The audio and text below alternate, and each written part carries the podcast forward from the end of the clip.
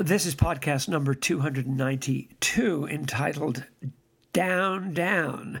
And you've just heard an excerpt from a song by Status Quo from 19- 74, which I just think is an absolute masterpiece. Shall we say it's un peu repetitive, but and I've only given you part of the song, but it it just has an absolutely natural um, beat, and it's the perfect kind of I guess it was called glam maybe era of music, but I just don't want to give a name on it. Every everyone is a nominalist today, and we have to give names. I was reading this long, long uh, article the other day about whether a movie called A City Named Hell, I think is was the name of it called, The City Called Hell, um, with an English cast, is actually a spaghetti western or not. It was filmed in Italy and is entirely and completely dependent on the mood of what is called a spaghetti western. But this poor guy, this dweeb, was going on for miles as to whether it fit the category of a spaghetti western. And so I want to say that whether it's glam or not, um, down, Down by Status Quo is a kind of masterpiece of, of communication. Now, that comes to the issue of the cast, which is to say, the longer I keep my um, uh, receptors open to interesting material relevant to grace, law, repentance, the heart of the gospel, the heart of everything that matters, the heart of the Christian faith, and the heart of the human sorrow, and the heart of the human pain, and the heart of the human loss and disappointment and impasse to which any decent religion is ideally and has to be intended to give some kind of solace and hope the more I look at it, the more I realize that I've been sort of, in a way, for 40 years barking up the wrong tree. Not in a major way, don't, don't get upset, but see if you identify with this. I have been spending about 50 years, almost longer, I would almost say coming on to about 61 years, trying to find hints of Christianity in art art that I thought was cool. And it started when I was about nine, but it was really when I was about 11, 12, right around there. I started looking for sort of hints of whatever I was looking for, which had to do ultimately with a compassionate um, Christ, a compassionate, um, empathetic God merciful, absolving, compassionate, and profoundly, and uh, you might say, uh, totally empathetic. I was always looking for that, but I was, because I was always looking for that which was cool, I would often sort of, you might say, be. Um, be gathering up crumbs from works that were actually not intended to be and in no way really were fundamentally motivated by a uh, Christian um, view of God's empathy. In other words, let me give you I spent so much time involved in the French uh, Nouvelle Vague movie, Jules and Jim. I saw that movie when I was 12, and I saw it four times in a row, and uh, never got over it um, with Jeanne Moreau and Oskar Werner and somebody else.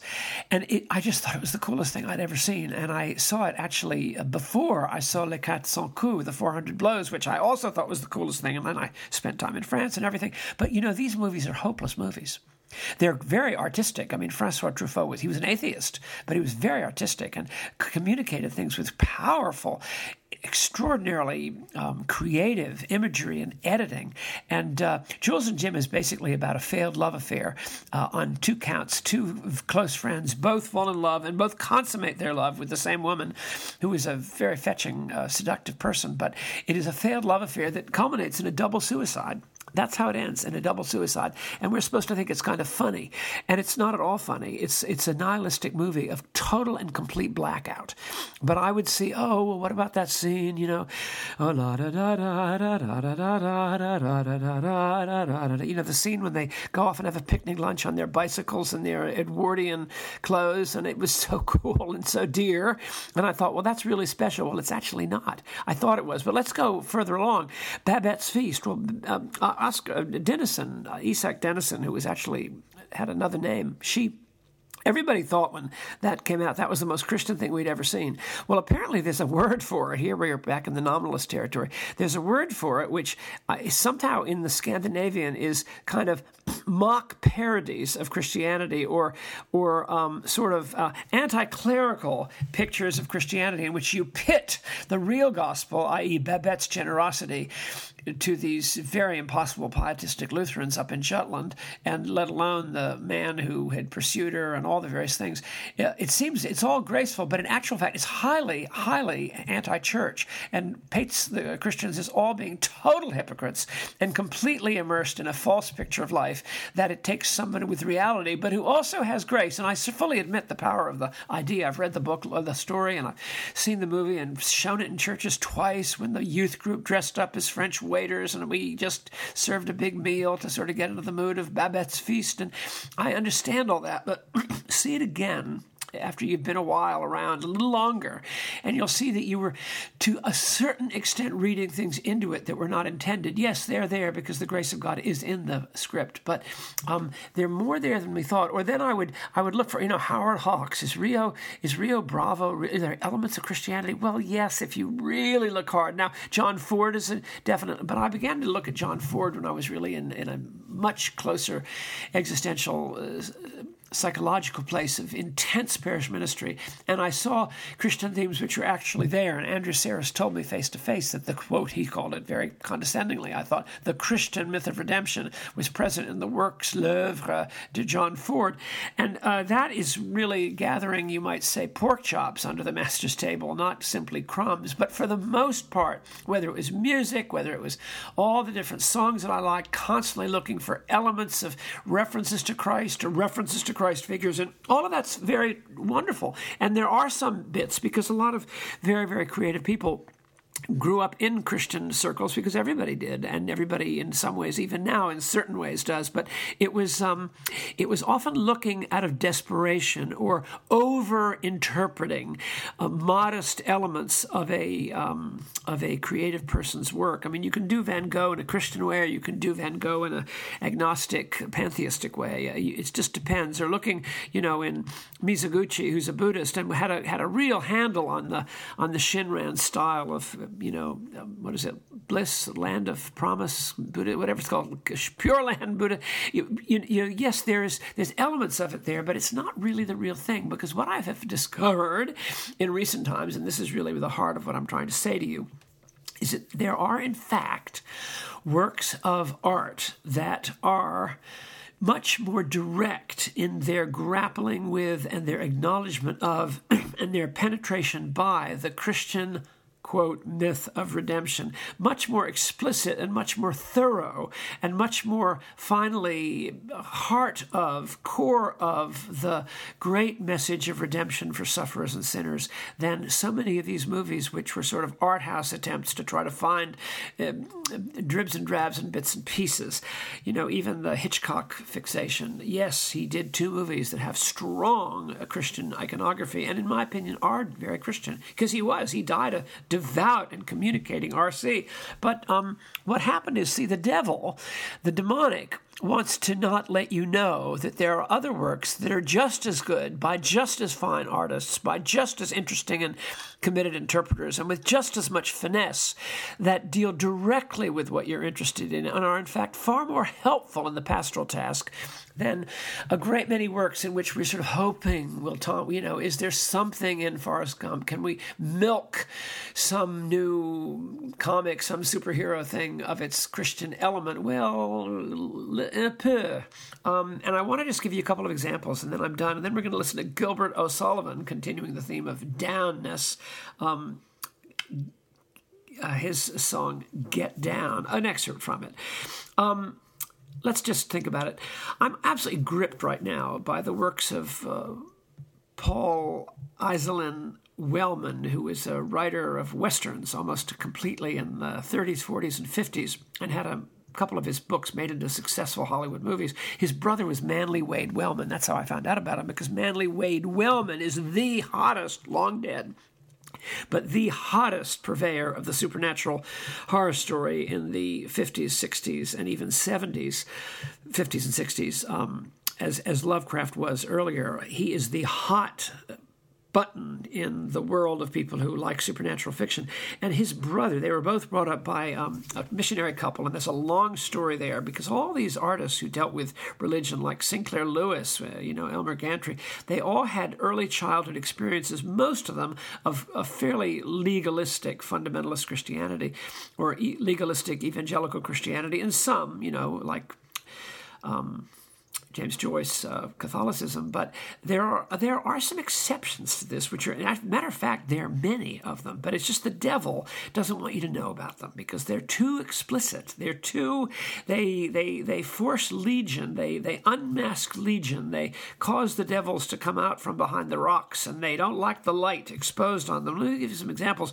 Paul I. Wellman wrote a book in 1949 that was very successful. It sold about 700 over 700,000 copies called The And it's about an Episcopal priest, Episcopal minister in a place uh, called Jericho, Kansas, who is the real deal. He comes into a very conventional, rather a UC Episcopal parish, which is complacent, conventional, and pretty proprietary. And he brings in the grace of God, not in a socially progressive way, although it has strong social progressive implications for the excluded on the margins of high society who go to the church, but he doesn't do it in a way based on. Uh, nonsense. He does it on, on, on, a secondary. He does it out of a real uh, uh, love of the gospel. And um, this is by Paul well, Wellman. You've got to get it. It's available on uh, iTunes. And I want to just read um, a little paragraph from a sermon that the rector, whose name, what is his name again? Uh, John Carlisle. He's the new rector. And this is the beginning of uh, an early sermon in his tenure, which both completely revolutionizes the town and the congregation and causes enormous positive transformation among everybody whom he touches, and is completely true. Obviously, Paul Wellman must have been an Episcopalian at some point because it is utterly true to the Episcopal Church. You've got to read it. Sarah and RJ and uh, Ryan and Clarendon, and but any uh, Erona Jacobus read this I should have, when I was at Trinity, I should have signed this. This man uh, totally takes the town by storm with the message of grace, rich and poor, black and white, Hispanic and, um, um, you know, WASP. Everybody is touched by his message. And listen to a paragraph um, uh, from um, what he. Uh, what he when he gets up into the pulpit.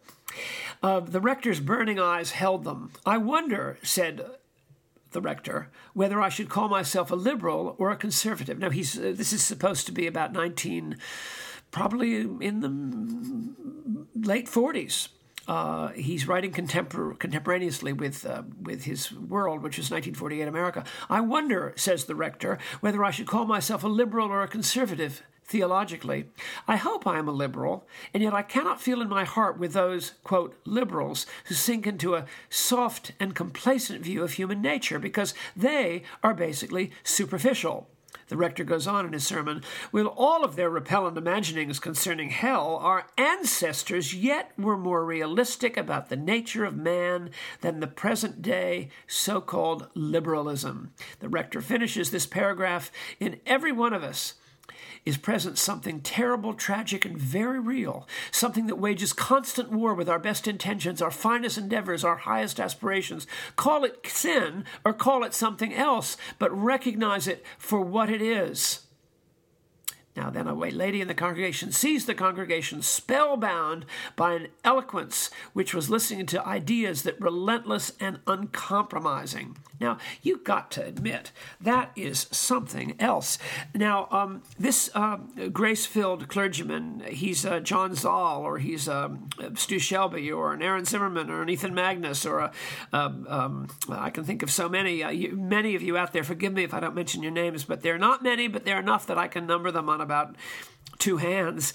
Uh, the Chain, 1949. Now, it is a direct Christian word, just like the novels of um, Taylor Caldwell, who was very conservative politically, but take that away. She was she told her parables of grace are extremely powerful. She was a Roman Catholic, although I think she grew up an Episcopalian and she knew everything about everything. But don't read her book, The Listener, which I've referred to before, and some of you have read. It's unbelievably profound. Now, and it relates to what we're talking about. Take the, the book Men and Brethren, 1936, by James Gould Cozzens. Have you heard of it? Well, I spent years living as a child in the building where it was written uh, on the Upper East Side of New York City by James Gould Cozzens, and it's a letter perfect picture of a dedicated Episcopal minister on the in a poor parish off the Upper East Side on the riverside of Park Avenue, sort of more towards First, Second, Third Avenue in the Yorkville despondent section uh, of of New York,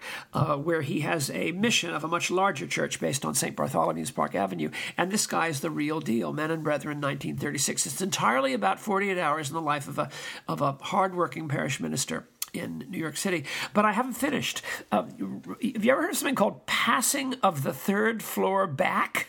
Well, I've just read it. 1909 by a, an English author with the great name Jerome K. Jerome, who actually wrote a very famous book that you've probably read or heard of. I think it's called Two Men in a Boat, something like that, but maybe Three Men in a Boat, but I think it's Two Men in a Boat. But Passing of the Third Floor Back is a Christ parable of the clearest sort, but with tremendous sympathy and understanding.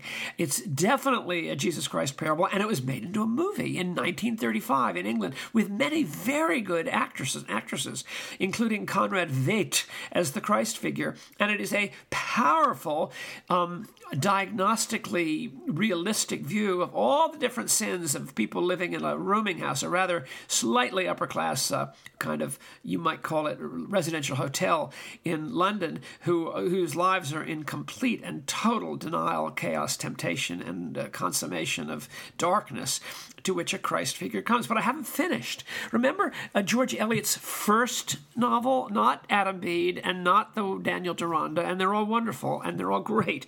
Um, and not Middlemarch, but the first one she wrote, you know, she became an atheist.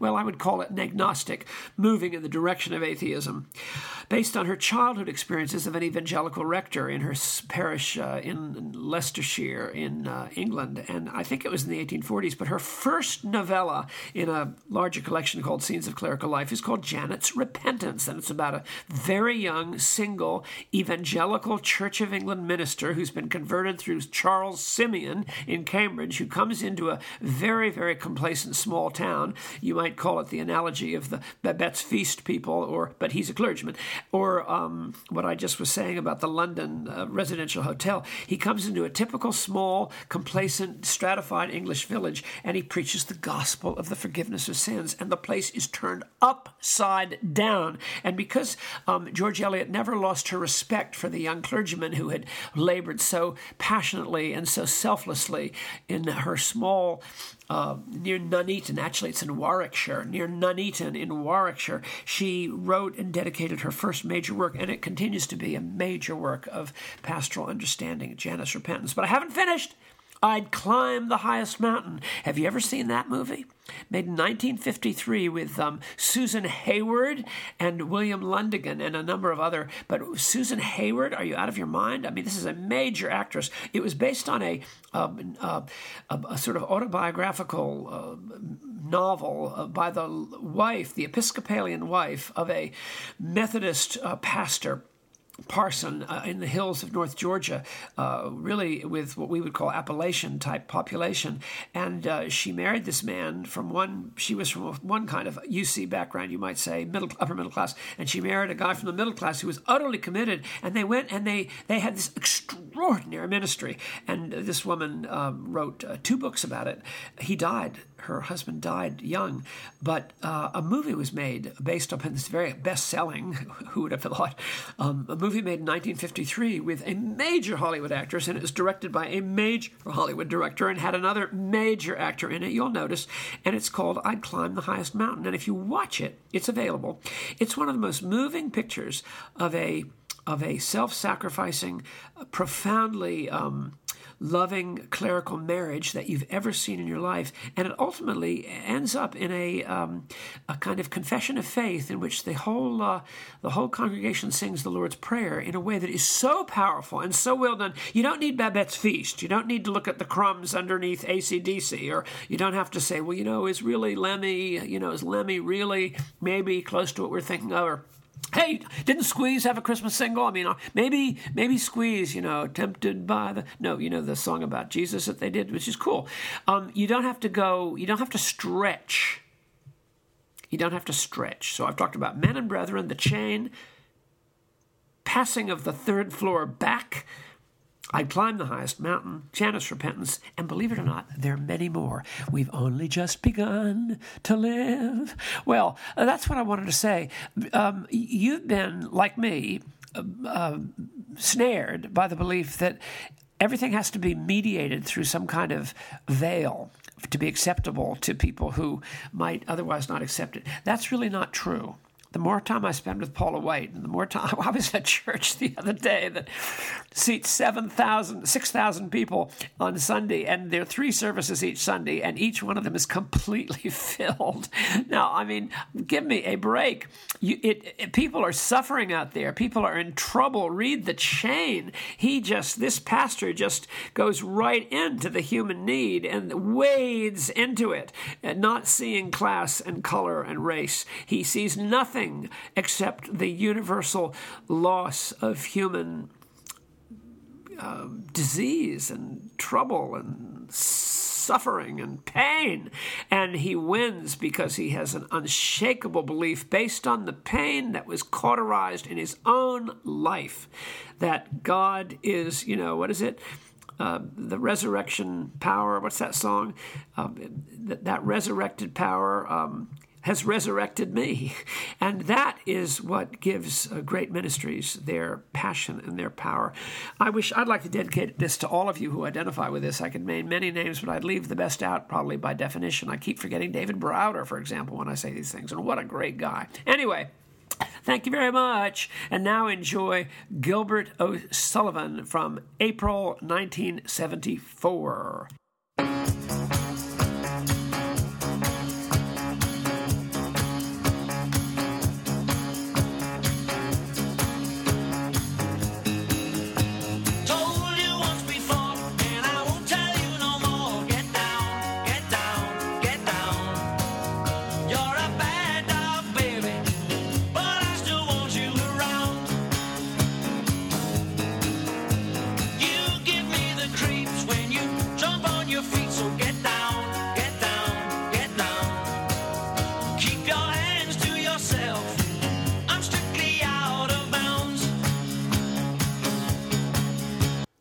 Love you.